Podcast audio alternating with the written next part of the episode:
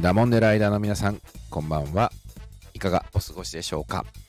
今日はですね、静岡弁シリーズ行きたいと思いますけれども、今日はね、静岡弁シリーズいいにするについてお話、解説をしていきたいと思います。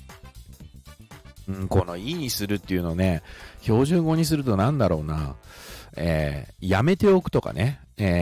よしておくというようなニュアンスで使いますね。例えばそうですね、標準語で、部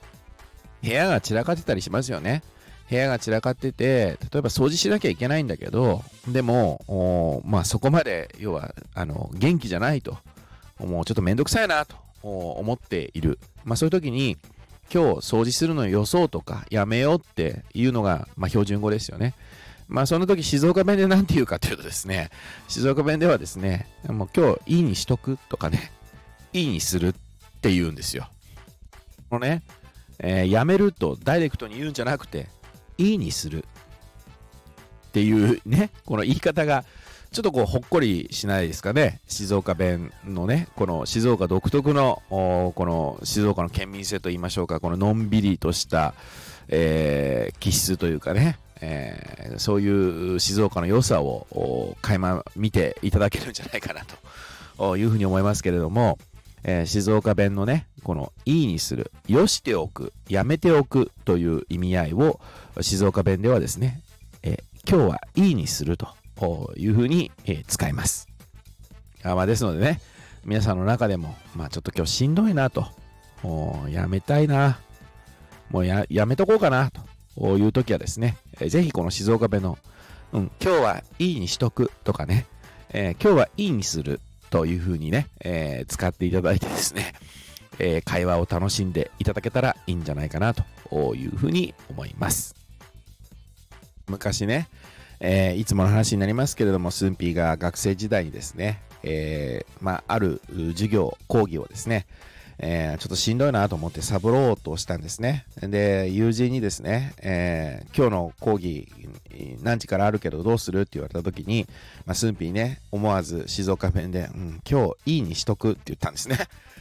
そしたら、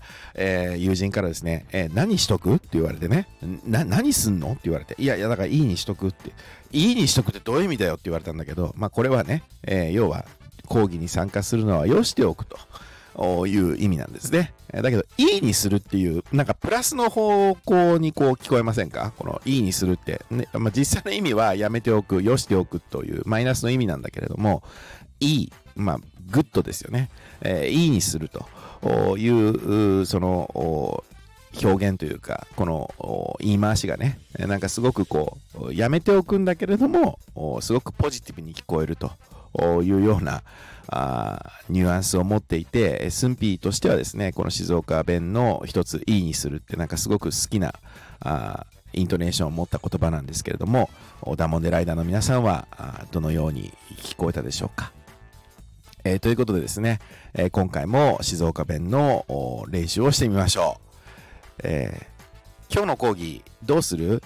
と聞かれたときにですね、今日いいにしとく。はい、どうぞ。いいですね。今日の講義はいいにする。はい、どうぞ。いいですね。そんな感じでですね、いいにする。これやめておく、よしておくという意味でありますけれども、皆様の日常の中で、この静岡弁いいにする使っていただけたら嬉しいです。ということで、またお会いしましょう。お相手はミスタースンピーでした。ありがとうございました。